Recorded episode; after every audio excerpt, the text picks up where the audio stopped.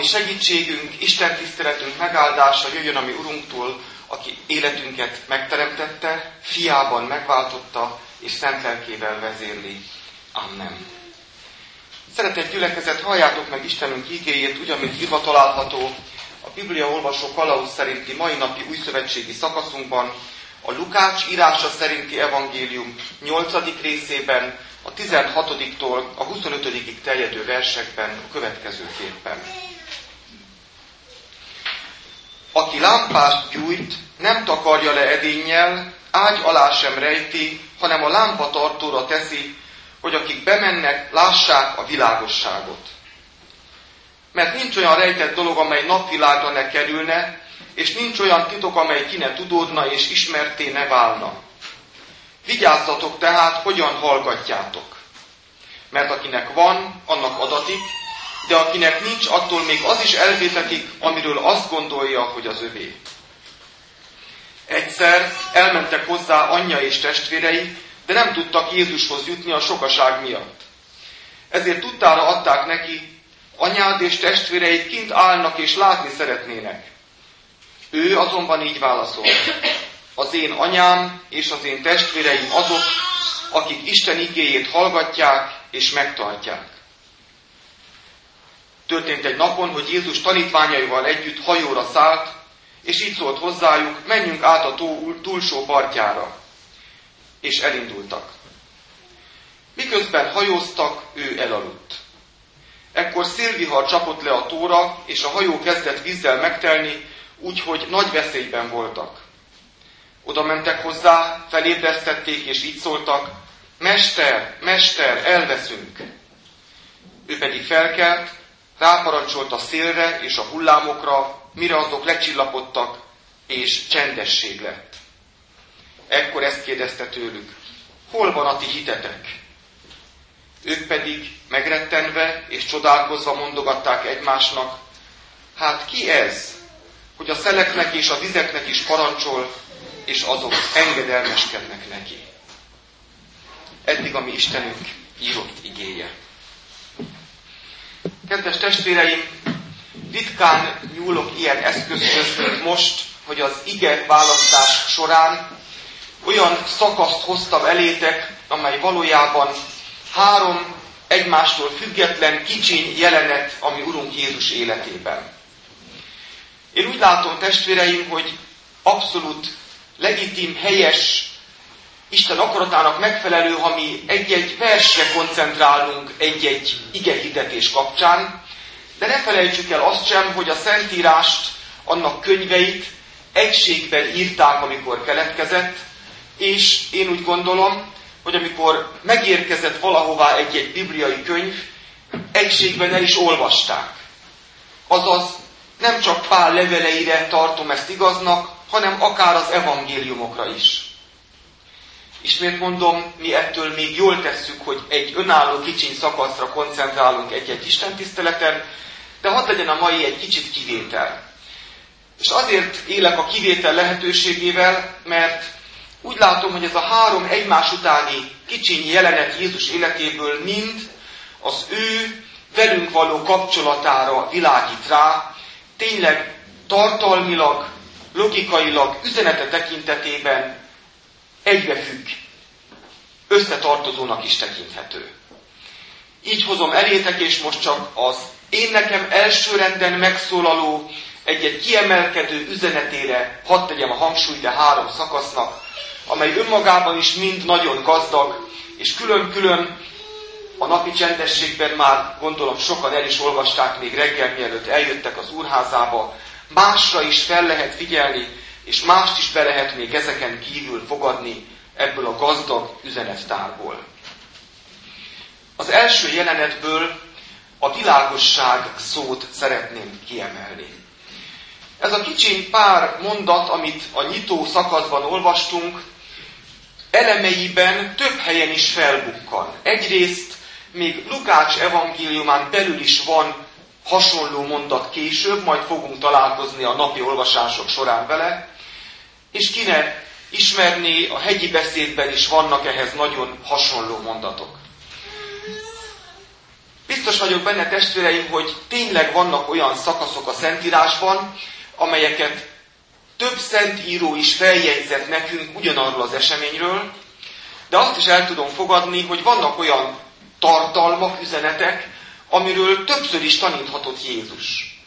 Én ilyennek tartom ezt a kicsiny szakaszt is, a világosságról, a titkok kitudódásáról, az ő üzenete meghallása szükségességéről több mint egyszer is taníthatott a mi Urunk. Ezért én most nem a Máté evangéliumával és más ilyen helyekkel összehasonlítva, hanem így önmagában megállóan fogadom Jézus üzeneteként, és hozom közétek a mai vasárnapon. Ez a szakasz, én úgy látom, Jézus saját ige hirdetéséről való vallomása, és az az elvárás, hogy hogyan hallgassuk őt. A saját ige hirdetését itt most a világosság képéhez hasonlítja, egy mécseshez, amit ha egy szobába beviszünk, ott egyből a sötétség szűnik, és más is, aki majd bejön, már látni fog abban a teremben. Azért gyújtunk világosságot, mécsest, hogy akik belépnek, lássanak. Jézus magáról, az ő egész működéséről vallott szintén hasonló szavakkal, az életét a világ világosságának is tudta nevezni. A mai délelőttön számomra ez azt jelenti, testvéreim, hogy ha belépek az Úr házába, ha belépek Jézus jelenlétébe, és ez történhet otthon is természetesen a csendességemben, amikor Jézus közelít hozzám, vele az életemből a sötétséget elűző fény közelít. Van ebben, testvéreim, ítélet is. Ítélet a bennem levő sötétség felett, a bűneim felett. Jézus jelenlétében nincs semmi, amit rejtegethetnék. Az ő jelenlétében világosságra, napfényre derül minden. Hát az egyetlen helyes magatartás akkor ebből következően csak az lehet, hogy nem próbálom sötétben tartani az énemet, nem próbálom elrejteni valódi gondolataimat, hanem odahozom hozzá, a világosságra. Ő hozzá, aki nem csak e szakaszban áll előttünk az evangéliumban, hanem a szenvedés történetben életét adta értünk és feltámadott. A bűnbocsátó Jézus mondja nekem ezt a szakaszt, és hív, jöjj ide a fényre, jöjj a Jézusi jelenlét világosság özönébe. Innen értem, testvéreim, azt az érdekes kifejezést, ez viszont tényleg csak Lukácsnál van így hozzátéve, meglássátok azonban, mi módon hallgatjátok. Amikor először olvastam ezt a szakaszt, azért lepődtem meg ezen a kérdésen, mert azt vártam volna, hogy azonnal tovább léphetek. Jézus fényében él az életem, akkor hadd tegyek bizonyságot a világosságról. Én is a fény továbbvivője hadd legyek. Van ilyen küldetése mindnyájunknak. De a kettő között még van egy Jézusi szó. Először nekem kell ige hallgatóvá válnom. Meglásd, hogyan hallgatod.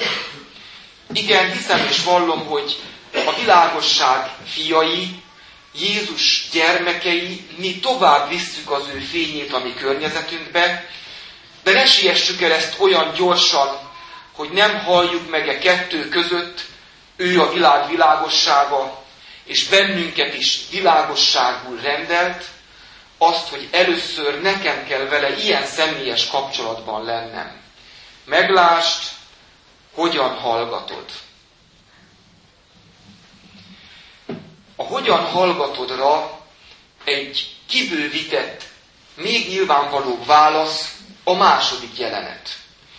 Itt pedig Jézushoz édesanyja és testvérei érkeznek, nagy tömeg veszi körül Jézust, nem tudnak odajutni hozzá a családtagjai, és amikor írnök átjöve a tömegen jelzi, hogy a rokonok várják odakint őt, akkor ő rámutat az Isten igéjét, a Jézust hallgató sokaságra, és azt mondja, hogy azok az én anyám és testvéreim, akik Isten igéjét hallgatják és megtartják. Ez a második szakasz, bár külön is érthető, az előbbi kifejtéseként is olvashatjuk ezen a reggelen. Nem család ellenes ez a kicsin jelenet, testvéreim. Márk többet ír le erről, itt tényleg csak a szakasz legvégét adja elénk Lukács, ő így döntött. Márktól megtudjuk, hogy Jézus rokonai valószínűleg nagyon féltették őt.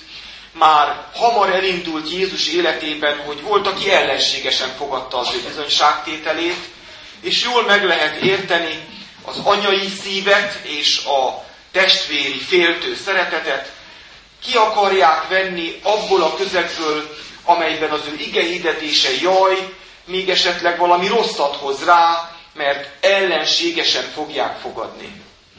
Ott a Márki beszámolóban megtudjuk, hogy valóban éppen ekkor tájt volt, aki Belzebub, az ördögök fejedelme rokonának vádolta, azzal a rokonsággal vádolta Jézust. Messzire ment el ez a féltő anyai szeretet, testvéreim, mert egy olyan indok, tudjuk meg Márktól, felvetésével mentenék ki Jézust, hogy nincs teljesen magánál, ne bántsátok, nem igazán tudja, mit mond, mintha ezt jelentené. Jézus nagyon jól tudja, hogy mit mond. Jézus szerette a családját, édesanyjáról tudjuk jól, még a keresztfán is gondoskodott, mikor ő nem sokkal halála előtt már tudta, hogy nem tud tovább gondot viselni. Édesanyjáról, a szeretett tanítványra nézve a keresztről azt mondja, imhol a te anyád. Ami azt jelenti, hogy te kell ezután fiúként majd róla gondoskodj. Haláláig szerette, gondoskodó szeretettel az édesanyját. Akkor mit jelent itt ez a szó, hogy az én anyám, az én testvéreim, azok, akik Isten igéjét hallgatják és megtartják, megcselekszik? Én úgy olvasom, testvéreim, azt, hogy miközben a család az elsőrendű közeg, amelyben leírjuk az életünket itt a Földön, az elsőrendű kapcsolat az a Jézushoz való kapcsolatunk. Ő, csak ő, még a családunk elé is helyezendő. De ez nem egy kizárólagosság, sőt, hadd legyen mindannyiunk imádságának tárgya, hogy a családban is együtt kövessük őt. Mindannyiunk szeretteire, tudom és hiszem, így néz, a legjobbat akkor kívánom neki, hogyha a Jézussal való áldott, helyreállt kapcsolatot kívánom neki. Nem a külső jó körülmények megadásával adom a legjobbat a szeretteimnek sem, hanem hogyha Jézust úgy mutatom föl neki, hogy ő is megváltójának elfogadja. De az olyan helyzetben, és ez most egy ilyen helyzet volt, ahol a legdrágább, az édesanyja is elvonta volna őt az Isten országáról való bizonyságtételtől, ott nem az édesanyját követve kiment a tömegből, hanem erre az elsődleges kapcsolatra utalt, akik az Isten igéjét hallgatják és megtartják. Ők az én anyám és testvéreim. Az előbb megálltunk annál a szónál, meglásd, hogyan hallgatod az én szavaimat, mondja Jézus a világ világossága. Itt egy szóval tovább lépünk. Nem elég csak hallgatni, meg kell cselekedni, meg kell tartani. És ezért nagyon jó, hogy Jézus a család kapcsolatot használja a keresztény gyülekezetre nézve is. És ez annyira meghonosodott, otthonra lelt, így mondom, a keresztény első nemzedékben, hogy aztán Pál és az első levelek írói egyfajta természetességgel szülő, gyermek, testvér, testvér, családon belüli kapcsolattal írta le mindig a keresztények egymással való kapcsolatát is. De az igazi család az Isten atyasága alatt egybe gyülekezett testvérek, akik Isten igéjét a testélet igét, Jézust hallgatják, és azt, amit ő mond, megtartják. Ez egy gyorsan kimondható szó, hogy megcselekedni, megtartani az Isten igéjét. De ez valójában, testvéreim, egy életet kíván. Ez csak a vele való állandó kapcsolatban lehetséges. Újra és újra hallgatom őt, befogadom szívembe, megváltóként, uramként, és életvitellé változtatom át az ő szavait. Erre kell utaljon az a Jézusi mondat arról, hogy akinek van, annak még adatik, akinek nincs, attól az is elvétetik, amiről azt gondolja, hogy van. Mély értelmű, gyönyörű bölcsesség ez, a lelki világ igazsága. Ha Jézusnak engedek, újabb áldásokat élhetek majd át.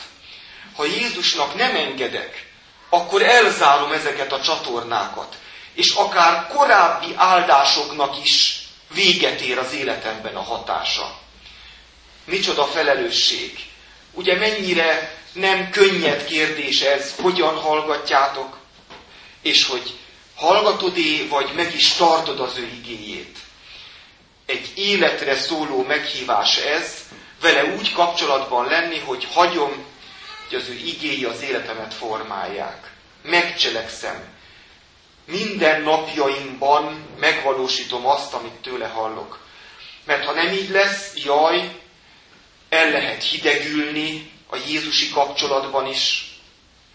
El lehet feledkezni igékről, és akkor sajnos az lesz a természetes, hogy indulattal válaszolok annak, aki megszólított. Olyan hamar vissza tud állni bennem az óember az első helyre. Ne engedjem, ne engedd, testvérem. Ha Jézus mindenki előtt való az életedben, akkor minden napjaidban, megtartva az ő igéit, csak akkor lesz újabb áldásokra nyitott az életed. Itt nem lehet megállni, a megállás azonnal egyfajta visszacsúszás a Jézussal való lelki kapcsolatban. Ne ezt éljük át, erre hív ez a kép. Legyünk úgy testvérei, úgy családtagjai Jézusnak, hogy az ő igéjét nap mint nap hallgatjuk és megtartjuk. A harmadik jelenetben a Genezáret továra kísérjük el Jézust, ahol ő indítja el a tanítványokat egy kéréssel, hogy menjünk át a túlsó partra, azonban nagyon hamar ezután ő a csónakon belül elalszik. Azt a képet hozza elém ez, testvéreim, hogy Jézus jelen tud lenni úgy az életemben is, amikor én, hangsúlyozom, ez az én szemléletmódom most, én úgy érzem, hogy ő mégis távol van. Alszik. Nincs igazán jelen az engem éppen érintő eseményekben. Ez persze egy igazi, szó szerinti értelemben megtörtént jelenet volt. Én most hadd hozzam ezt ide a mai életünkre szóló üzenetként. A mai életemben én úgy látom, testvéreim, hogy azt kell tegyem, amit itt a tanítványok tesznek. Vészhelyzet van. Oda menekülök a mesterhez. Mester, mester, elveszünk. És most hadd egészítsen ki, ha alszol, ha távol vagy, ha nem vagy jelen a mindennapi eseményeimben, akkor elveszem, akkor elveszünk.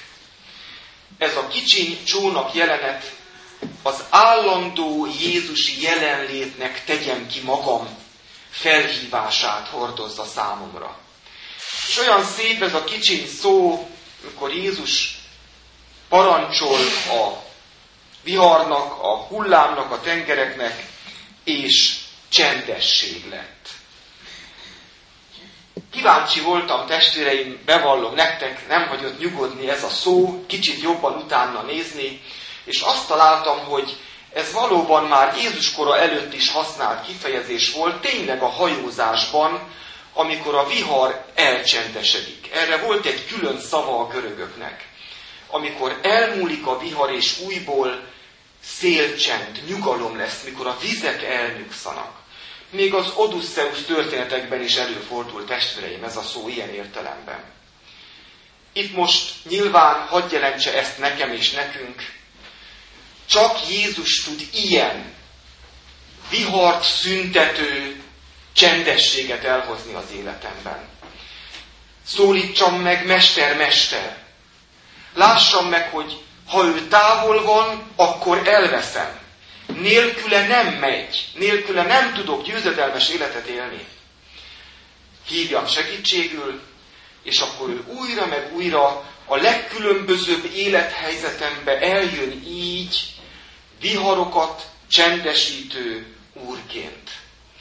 És hívja újra meg újra belőlem ezt a Jézust segítségül hívó indulatot ezzel a kérdésével: hol van a ti hitetek? Kibe vetitek? Ha magamba vetem, reménytelen a helyzet. Ha Jézusba, elcsendesedik a vihar. A legvégén a nép, a sokaság ismét elcsodálkozott, erre is sok példa van az ő tanításai és gyógyításai után is. Bennünk ne félelem legyen a válasz, ne csupán az elcsodálkodás, hanem annak a boldog megvallása: ilyen urunk van, ilyen urunk van, kicsoda ő, ő az, akinek a szelek és a víz is engedelmeskedik. Összefoglalom, testvéreim, három kicsi jelenetben Jézus belép ma is a mi életünkbe. Eljön ebbe az Isten házába világosságként, hogy akik együtt vagyunk, engedjük minden sötét zugát átvilágítani az életünknek, hogy az tisztuljon, Jézusibbá váljon. Engem is küld, minket is küld, hogy ezt a világosságot vigyük tovább, de ez csak akkor megy, hogyha előbb az ige hallgatójává válok. Meglásd, mi módon hallgatod. És akkor tovább vezet Jézus ezen a vele kapcsolatban járt úton. Nem elég ige hallgatónak lennem, azt cselekedni kell, azt nap mint nap megtartani kell, azt az igét. Mert akkor leszek igazán Jézushoz közel, az ő rokona lelki értelemben. De ha ebből én hátrébb lépek, ha szűnik ez a szoros kapcsolat, akkor sajnos szűnnek a lelki áldások is. Ennyire szoros az összefüggés.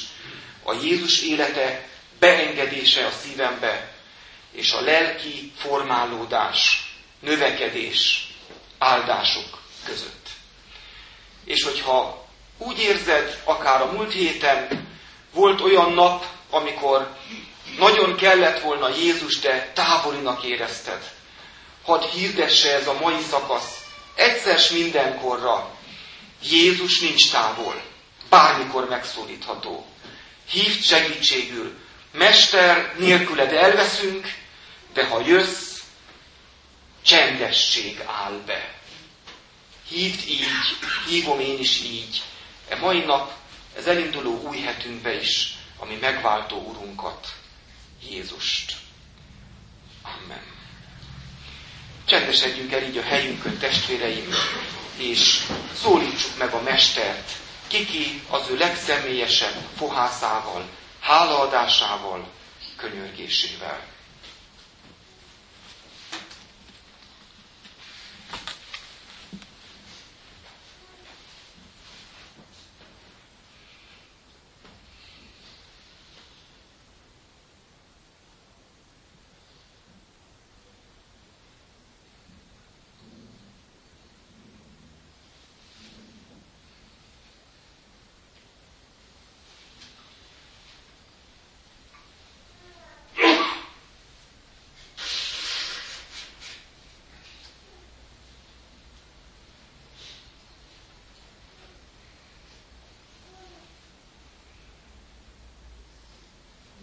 Életünk viharait lecsendesítő Jézus, együtt szólítunk meg, és együtt szólítjuk meg Atyánkat úgy, ahogy Te tanítottál minket.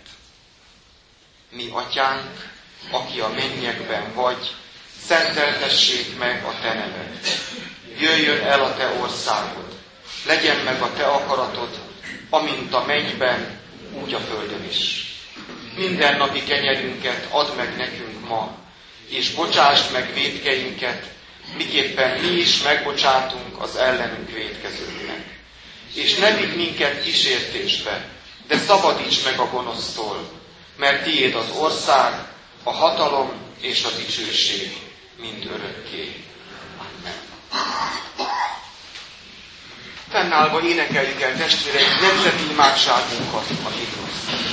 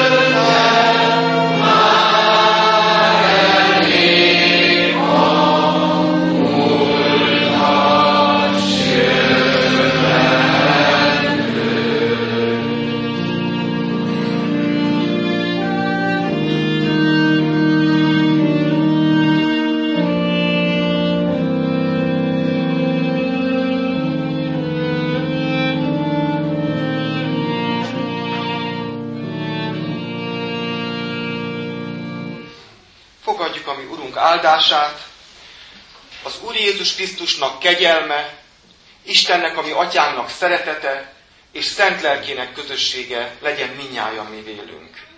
Amen. Foglaljunk helyet testvéreim, és lelkipásztorunktól hallgassuk meg a hirdetéseket.